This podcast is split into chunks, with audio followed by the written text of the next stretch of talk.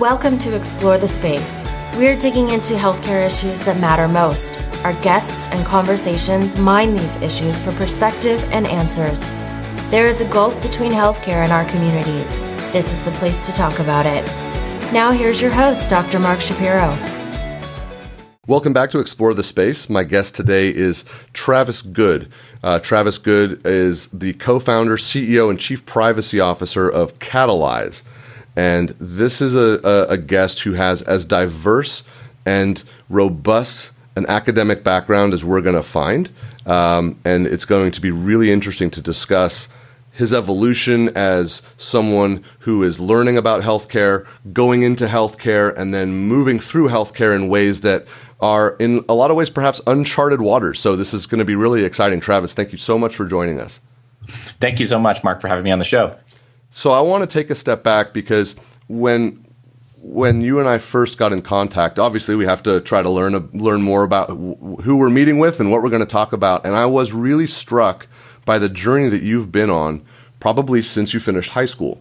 So I want to give you a chance. Just give us a little snapshot of the journey that you've been on because it's been a journey of incredible depth, but also done at really rather remarkable speed. So take us through the path that you've been on to get you to where you are now the CEO of Catalyze.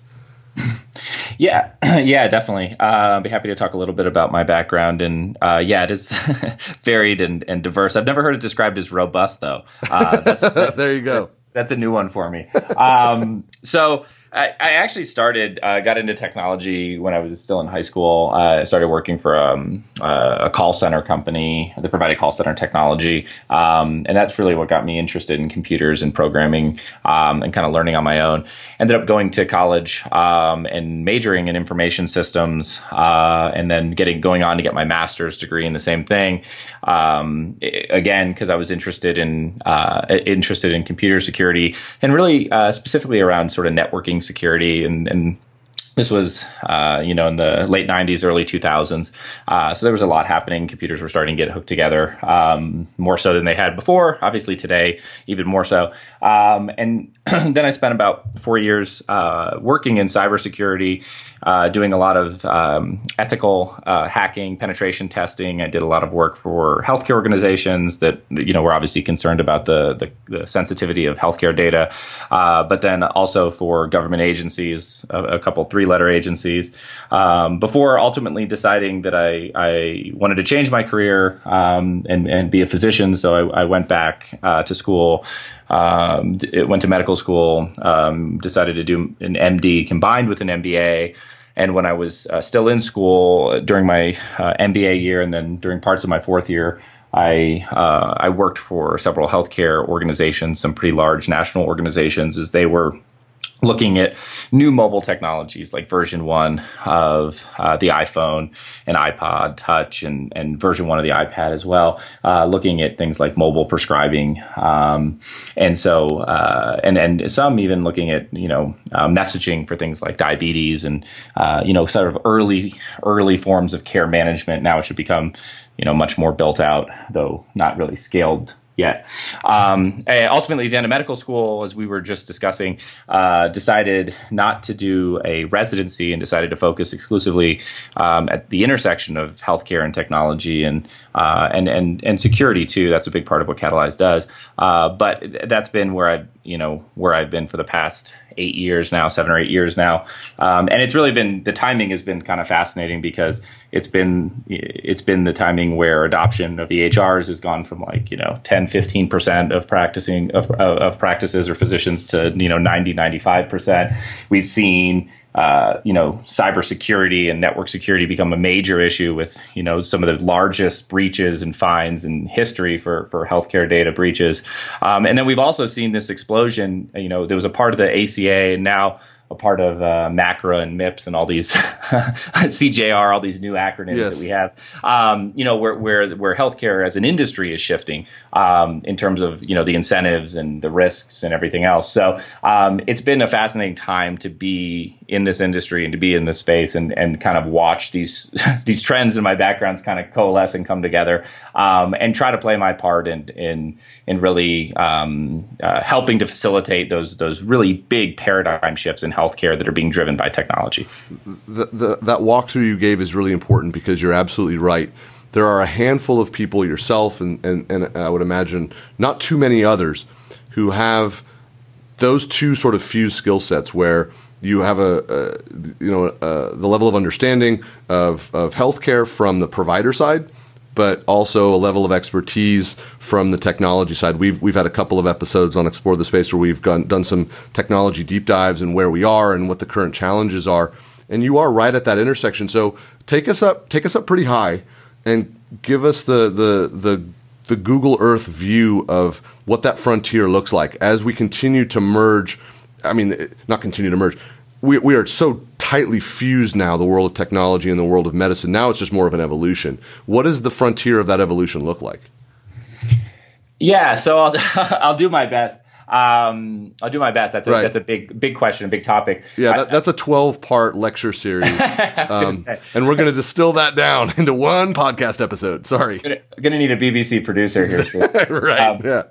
No, so it, it, I mean, it is this fascinating time in healthcare, and and I think it's one where there there there's you know healthcare is a big big industry. So you know if you look at it from an economic standpoint and a business standpoint it, there, there's a lot of money on the table uh, as as the shifts in healthcare uh, you know are coming. And, and as I said with MACRA and MIPS and bundles and ACOs and, and all the rest um, and and just sort of fundamentally changing how um, you know what's important in terms of caring for a patient in terms of quality and uh, their their own you know their patient reported outcomes and how much they you know their satisfaction with the service all the rest.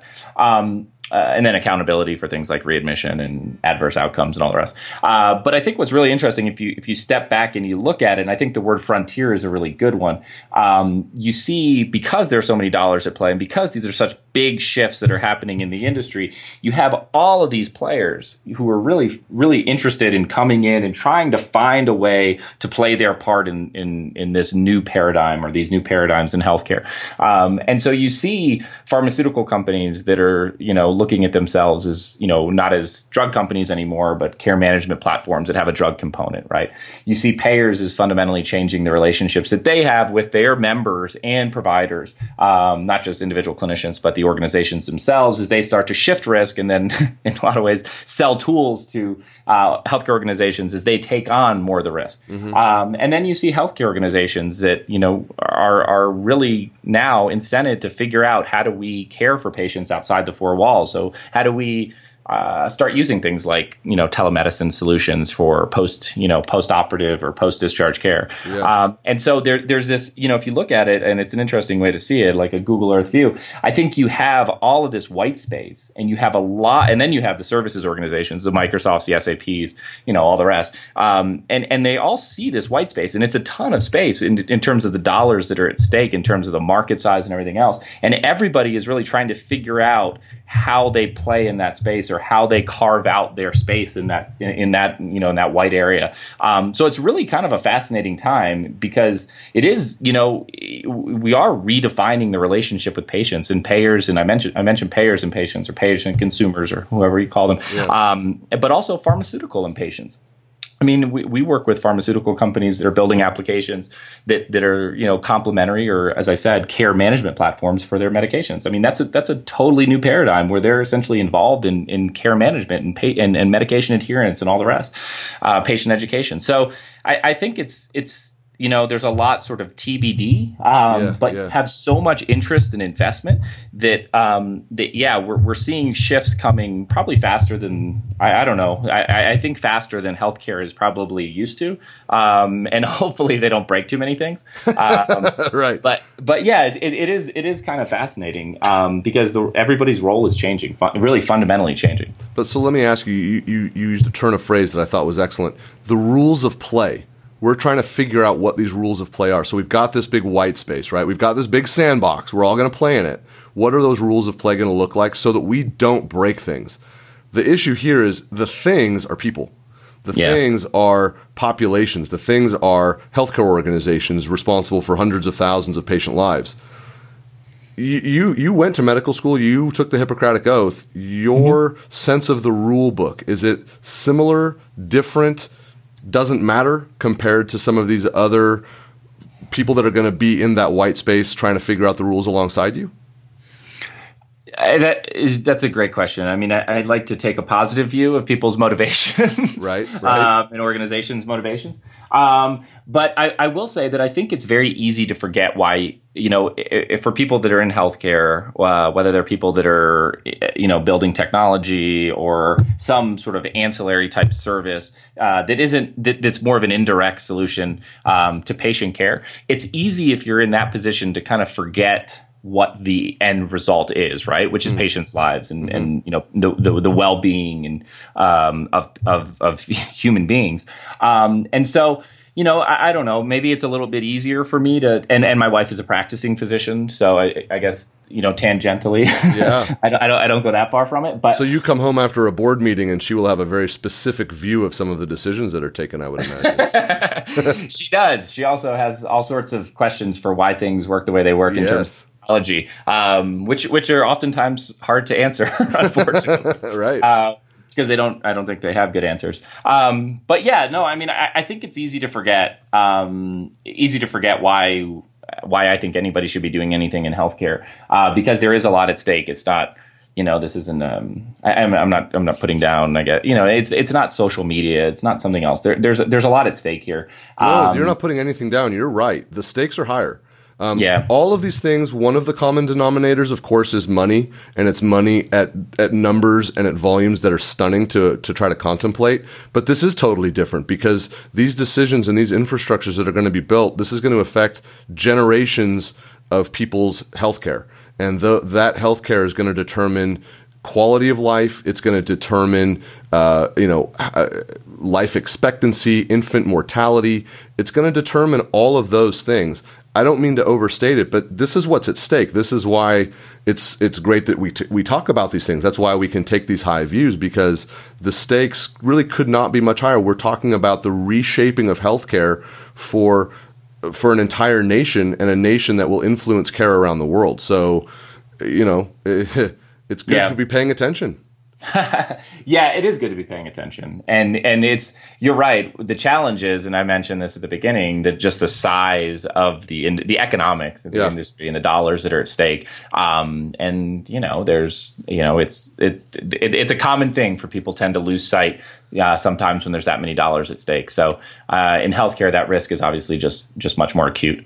So for you though obviously we've taken the Google Earth view, we've gone really high. It's impossible probably for one person to to be able to control all of the various moving parts. So for you, when you after medical school, after your MBA, to start a company, what was the the piece of that puzzle that you said I want to make this one my corner? This is where I want to kind of deep hmm. dive. I want to be an expert and I want to move the needle. It's a it's a good question. So I guess in some ways, uh, based on what my company does, I hedged a little bit uh, in that we we essentially are you know we, we, built an enabling platform or or a technology platform that enables new technologies to operate in a more secure and and and compliant or now HITRUST certified way, uh, as well as then connect those data sources, those new data sources for things like telemedicine and care management to um, what we refer to as legacy systems, though they're still you know being put in place today like EHRs. Um, so it, it, was it was more you know really taking that same macro view at, at, what was happening in the industry, you know, and and these really significant investments, not just you know venture investments, but investments that uh, uh, organizations were making, whether that be provider organizations or or, or uh, payer or pharmaceutical, uh, were making in technology for healthcare, um, and and you know, then the sort of common or core challenges that they were facing that were unique in healthcare. Um, and so, you know, we, we built Catalyze um, really with the idea that we could take on those unique challenges from a from a technology infrastructure perspective, and in a lot of ways enable sort of the you know thousand flowers to bloom, um, but enable a lot more technologies to to to you know be developed and be deployed and piloted, and ideally you know researched and you know have some sort of evidence to back up their their their efficacy and their usage, uh, but enable them to more you know more focus on their core uh, their core value, what they're doing, their users, all those other pieces, and then leave the security and the data exchange piece to to somebody else. And that that's really fundamentally what Catalyze does. So in a way, I guess it was a hedge in terms of which corner I was picking. as as it goes forward, and as you see, if you were to try to forecast, then you know because it is changing so quickly in front of all of us. When you're on this corner of you know uh, network security, uh, patient data security, these sorts of things are we on a road where we're going to be able to build secure enough walls so that the stuff that we all visualize we can do because honestly to me i think one of the biggest challenges of developing the rule book for our for that white space that you described and i, I love that one of the things that's going to really could undermine that are, is security issues. People know about these sorts of things through medicine and otherwise. They're aware of it. They're uh, probably hyper vigilant but they also don't feel like there's much they can do about it and they rely on the organizations to protect their own data. What does that road look like in terms of being able to tell people as you go into this common healthcare marketplace the stuff you put into it your everything from your vital signs to maybe your own genetic code is going to be safe yeah I mean, you're right. Uh, you know, there there obviously needs to be a lot of thought, uh, and there needs to be a lot of investment in in securing the data because it is very sensitive data in a lot of ways much more sensitive than even you know financial data. Um, so there, there's a lot of reasons to do it. Uh, but I think that there there's also uh, a need to take a very uh, or a more rational approach. There tends to be when it comes to things like HIPAA, when it comes to things like compliance and security and of PHI or protected health information, there tends to be a almost a knee jerk reaction, um, and it's it's it's essentially starts with just a roadblock. Um, and I think you know, by, by, by taking that approach, by, by starting with sort of, you know, this roadblock where, okay, we're just going to say no until somebody forces it otherwise. What ends up happening is you have, you know, a contractor a consultant for the VA uh, load data onto their laptop for 10,000 patient records and take it home with them and then get it stolen out of their car. Um, or you have physicians that you know text PHI because they don't have any real effective way to communicate or curbside um, you know a colleague or a specialist or somebody like that. And so you have when you put up these roadblocks, you end up you know creating a situation where uh, people have to solve these problems one way or the other. They can't be stopped. This is patient care, um, like you know we, we alluded to at the beginning. And so you you need to uh, by, by putting up those roadblocks, you you in some ways almost encourage um, people to go around them, uh, and not because it's any fault of those people going around them, but it, it, it's just they have to for their job. They have to for patient care. They have to for you know even if it's you know uh, analytics on the data, and, and they need to load the data onto their laptop because they can't connect to it remotely. Um, so I think that you know taking a more rational approach and saying, okay, you know, data is going to be stored in different places. Data is going to flow between this EHR and this EHR, this EHR and this telemedicine solution, or or this you know respiratory care platform or whatever. Um, you know, it is going to flow. So how do we then secure that data? How do we track where it's going? How do we track who has access? How do we, you know, create a log of where all that data is stored? And then how do we ensure that when it's not within our own facility or on our own servers, that it's being protected um, you know, in the way that it should be protected because it's very sensitive data. Um, and so I think, you know, as an industry, and this this is much more on the technology and the the, the, the you know sort of security and compliance side of things, um, taking a much more rational approach and accepting that this this is happening, these trends are happening in terms of healthcare data moving around, being stored in you know not just you know your own servers, but in, in potentially public uh, you know public cloud servers or remote servers, things like that. Um, I think that actually thinking about okay, this is happening happening and now how do we actually secure it? We, we, we can't stand it you know stand on the sidelines and say it's not going to happen. So um, taking a much more sort of reasonable approach um, and then starting to think through how we actually live in this new world instead of just trying to put up a roadblock to prevent this new world is a much much more effective way of dealing with it the the only counter I have to that is this idea of a reasonable approach in the setting of the amounts of money that you and I are talking about.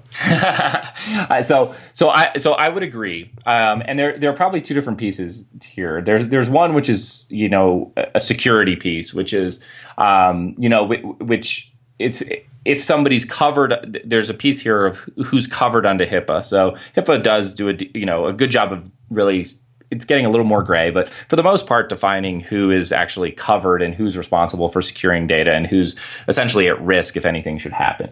And then there's, you know, so that's the security piece. And that's one where I think we need to have a rational approach. I, I think, and you can correct me if I'm wrong, what you're referring to is almost another side, which I differentiate a little bit, which is kind of the privacy side of things, which relates to, you know, a lot of um, consumer applications or direct to consumer applications or platforms for whatever it might be, uh, collecting uh, medical records for individuals or genetic information on individuals or labs or medication histories or whatever it might be. And then, you know, by going directly to consumers, you're essentially circumventing HIPAA. Right. Um, and in those cases, yeah, you're exactly right. The, the, the dollars are you know the dollars at stake lead to or can potentially lead to things that are really significant significant problems. So i think that what you just said though about the dynamic of the direct consumer marketing and then the utility of hipaa in the large organizations that distinction that you and i are able to make i don't think that that's a globally recognized distinction. And i think that that's one of the primary issues with direct consumer marketing where people don't realize they don't have those protections anymore that their data does not have to necessarily be protected in the same way it would be if they were in a hospital and there was a paper chart sitting on a desk. And I, I think that that's where what you say that that rational approach, and I think people's expectation that we're going to build systems to protect that. We have to recognize, I think, first and foremost, that that is a distinction that we might make, but I wonder how, what percentage of the healthcare consumer population makes that distinction and otherwise is assuming that everything will be protected under the same umbrella. Yeah, so I, I think you're exactly right. I think most people, I, I don't think most people fully realize, you know, the amount of data that Google has on you specific to you, specific to your healthcare, right? And you know, you just said that out loud, right? yeah, yeah, I did. Um, but yeah, it's true. You know, I mean, I don't yeah. think people realize how, you know, I mean, in terms of just what you search on Google, the, the intelligence that Google has on, on individuals is pretty astounding.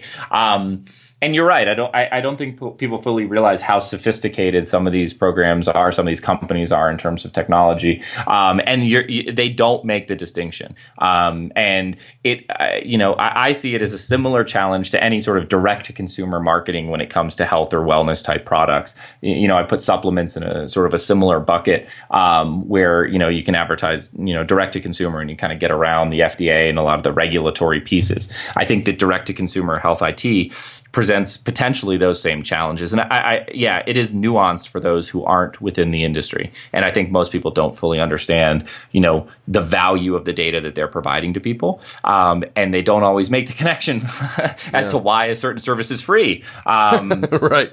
Right. So. Who is reaching out to you then? Who, who are the entities that are saying, Travis, you know, come and take a look at what we're doing and give us some insight on what we need to do differently or or better or pay attention to. Uh, mm-hmm. I, I, guess my question is, you know, who who has their radar up and is thinking about these things and is asking people, you know, with some level of training and insight to kind of give their take.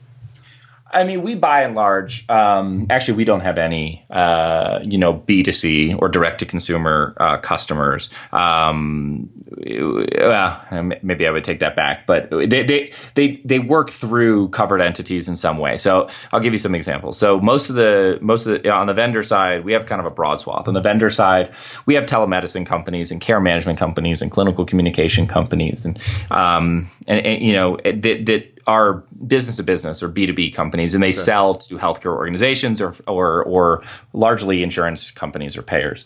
Uh, and so they're business associates and they can't implement those solutions unless they are uh, in compliance and their data is secure. Uh, so that's that's one side of it. Uh, we do also work with and get approached uh, frequently by um, innovation groups or sometimes clinical IT uh, at um, healthcare organizations. So, you know, uh, uh, the VA is a customer of ours. Um, MedStar is a customer of ours in DC. We, so we have we have healthcare organization uh, customers as well, uh, which obviously they're they have concerns about security. And then we also have um, uh, payers and pharmaceutical companies. The the only caveat I would make those pharmaceutical companies obviously do um, market directly to consumers, but in the in working with the groups that we work with at, at pharmaceutical companies, they're through partnerships that they have with care delivery organizations or, or healthcare organizations. So, um, so it's in, in every case, it's one that's that's you know they're business to business and they're not direct to consumer technologies or direct to, to consumer products. do you feel like the consumer's level of engagement with these questions is greater than, less than, or equal to what it was in the past and what you, as an expert in the field, feel like it should be? That's a good question. Um, it, it's tough. It's it's not it's it's not what it should be. In the same way that I don't think people understand, like I mentioned before, understand and sort of the extent of the the intelligence and insight that a Google or a Facebook or somebody like that would have on you. Um, but it is so nuanced that I, I, I I'm hesitant to to think that there, there's that much more of a burden that we can put on individuals to really understand these things. Mm-hmm. Um, just because point, yeah. It's it's not a it's not that straightforward. I mean, it, it's really hard to understand all of the different ways that we're tracked these days. That's this isn't specific to healthcare, but it is it is it is relevant to technology. You're giving my whole audience a panic attack right now. yeah, well, you know, it, yeah, it's true. Uh, but there's no way around it. But yeah. um, but yeah, so you know, it's it's it's probably not what it is, but or maybe what it would be in an ideal world. But the problem is, is technology continues to you know to to to evolve and you know continues to become more sophisticated in terms of combining different types of data and different understanding around individuals i think it just becomes harder and harder for them to understand it and that that's that's probably the scariest part about it is that you know as much as you or I or anybody would like them to have a better understanding. And I think they have more of an understanding now than they did, you know, five years ago or 10 years ago. Um, but I still don't think you can really fully understand um, or appreciate the significance of the data, um, the value of the data that you're providing. I don't think most people know what their medical record is worth versus their financial financial record, as an example. Um, and I don't do know. Think is more valuable. There's actually been some studies. Um, I'm, I, am blanking on the exact value at this point, but it was something like a you know a financial record was worth a few dollars, three dollars, something like that. But a healthcare record was worth like forty eight or fifty two dollars. I mean, it was a significant difference. And so healthcare, like, so like five thousand percent more or something like that. It, yeah, it was a lot. It, the, the value was significantly more. Wow. You know, it's yeah. it's like you know I, we often say you can change you know, you can change your credit card number. You can't change your genetic code. You That's can't, right. you know, a diagnosis is a diagnosis, right? Um, and even if it's a historical diagnosis, it's relevant. um, so, yeah, that's that's it, yeah. There's there's really a fundamental challenge there. Um, and I, I, don't know if people fully realize, you know, how valuable that data is, is and why somebody could provide all of these things for free, um, you know, just in exchange for you filling out some forms, providing some of your data. So this is something that has come up before on previous episodes of my podcast, and it's this idea of how can people on the you know consumer side of the equation insulate themselves a little bit, just taking their own sort of precautions. We've talked a lot about you know the idea of when there's these new sexy things that come to market, you know, being pragmatic, being careful before you sign anything over provide them with anything. But is there more things that you might suggest that that if you were to sit down with a working group of 50 people, a focus group to kind of educate them and, and get a sense of their key questions and give them some advice, you know, in, in hearing you talk about this, I'm thinking, well, how would we get this sort of word out so that we can have an educated population on a scalable level? What would be the way for us to do that? So, I mean, I think one of the ways I, I don't know. I mean, it's a challenge to do this. It's a huge challenge. It's a huge challenge to do it. Absolutely. You, this is why you're here. We, we can pick your brain a little bit and we can kick some ideas around because there may not be a perfect answer yet either. And that's part yeah. of the size of the challenge. But at least we can start to wrap our arms around how big this this giant grizzly bear is. Yeah. I mean, I, I often think about uh, you know, when I upgrade, I, I, have an Apple phone, and when I when I upgrade my phone, the you know fifty whatever page agreement that I'm supposed to read on my phone and agree to before I upgrade, right? Um, and you know, the fact that they give me a you know an agree button on the first page, uh, you know, means that I, am not going to read the rest of it, right? Um, and so, if we could come up with some common form or common elements, almost like a you know a too long don't read version of a notice of privacy practices.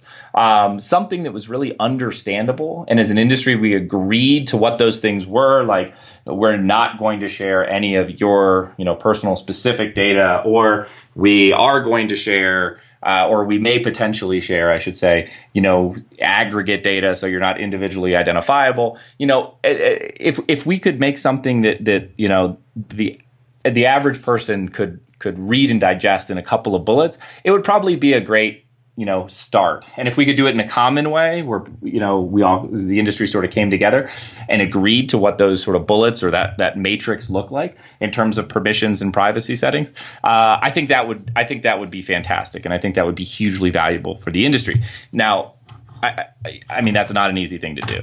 And so, you know, it, it's it's oftentimes in Apple's or in whoever's interest to have a much longer form, right? Because it's so like interesting though, because you're the guy, you're one of the guys who's uh, in that in that white space, right? And you were.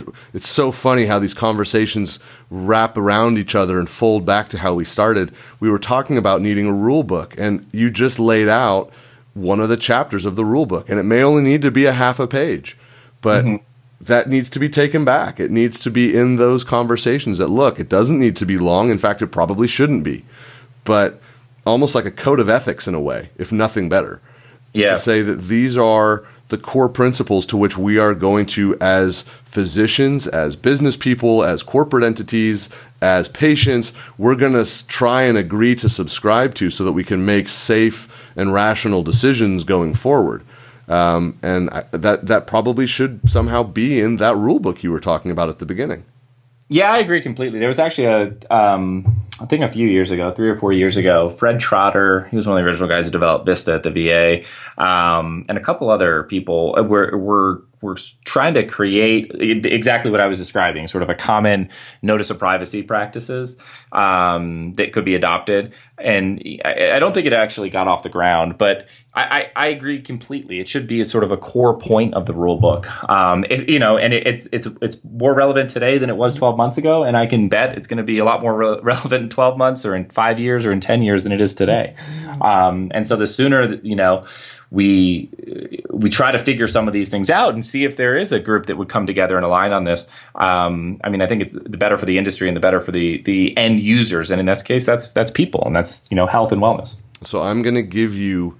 It's going to be yourself and five other either specific people or jobs that are going to be at that table with you to decide on you get a half a page and you're going to come up with that sort of code of ethics around privacy what experts do you want in that room with you? That's a good question. Um,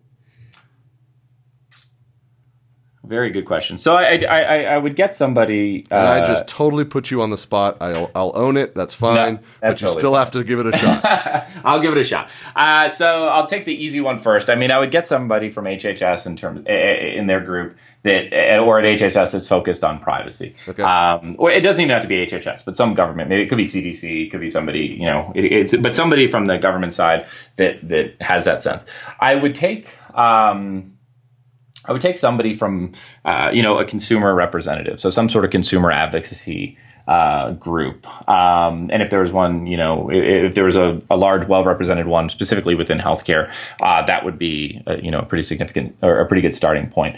Um, and then I would take, I have three left, right? Three left. Um, yeah. I, I, I would take one. I, would take one representative from from each of what I I always often refer to as the three uh, P's, or you know, the three big entities or enterprises in healthcare. So, uh, a representative from the provider side, from the payer side, and the pharmaceutical side, because I think those are the groups that are largely vying for for getting into that white space. And then those two first ones, in terms of consumer advocacy and and some sort of federal representation, are sort of the uh, consultative general representation. Um, but that that's that's if I only had five, which if you were going to form this group and somebody was doing it, it'd probably be like 50. But um, if, you were, right, right, exactly. if you were only going to do five, I guess that's who I would choose. Okay. How fast could you plus five get this done? Uh, oh, I'm one of the five now, or I'm one of the six now. Of course. Uh, um, I don't know. I, I really and don't. Let think- me let me tell you why I ask that. I do feel like there is a little sense of urgency on these sort of subject matters around privacy and security because mm-hmm. the industry that wants to get at that data is growing so fast. The value, as you pointed out, is on the individual level and at the population level is growing so fast. I, I do think that there is a, a need for people's sense of assuredness to to be rising, uh, uh, at least beginning to rise, if not rising to keep pace, at least rising in some level. Uh, yeah, I, I, truthfully, I actually don't think. I, I, don't think if you had a group of six and it was that representation, it would be hard to do this. Yeah. Uh, I think the challenge would then be going forth to those to yeah. your sort of respective groups and getting the buy-in and getting buy-in. That's a good point. That's a good that point. would be the longer that would be the longer process. So we've been pie in the sky for a couple of minutes, but it is it, it's a big charge in front of all of the players in that white space. Um, I, I, love the way you've described that. It's it it, it sticks and there, there is a big charge and there's a lot of different moving parts to address. So uh, i think it's great that your background can can help you represent because there's a lot of people that you have to represent not least of all physicians but also we're all healthcare consumers at some level.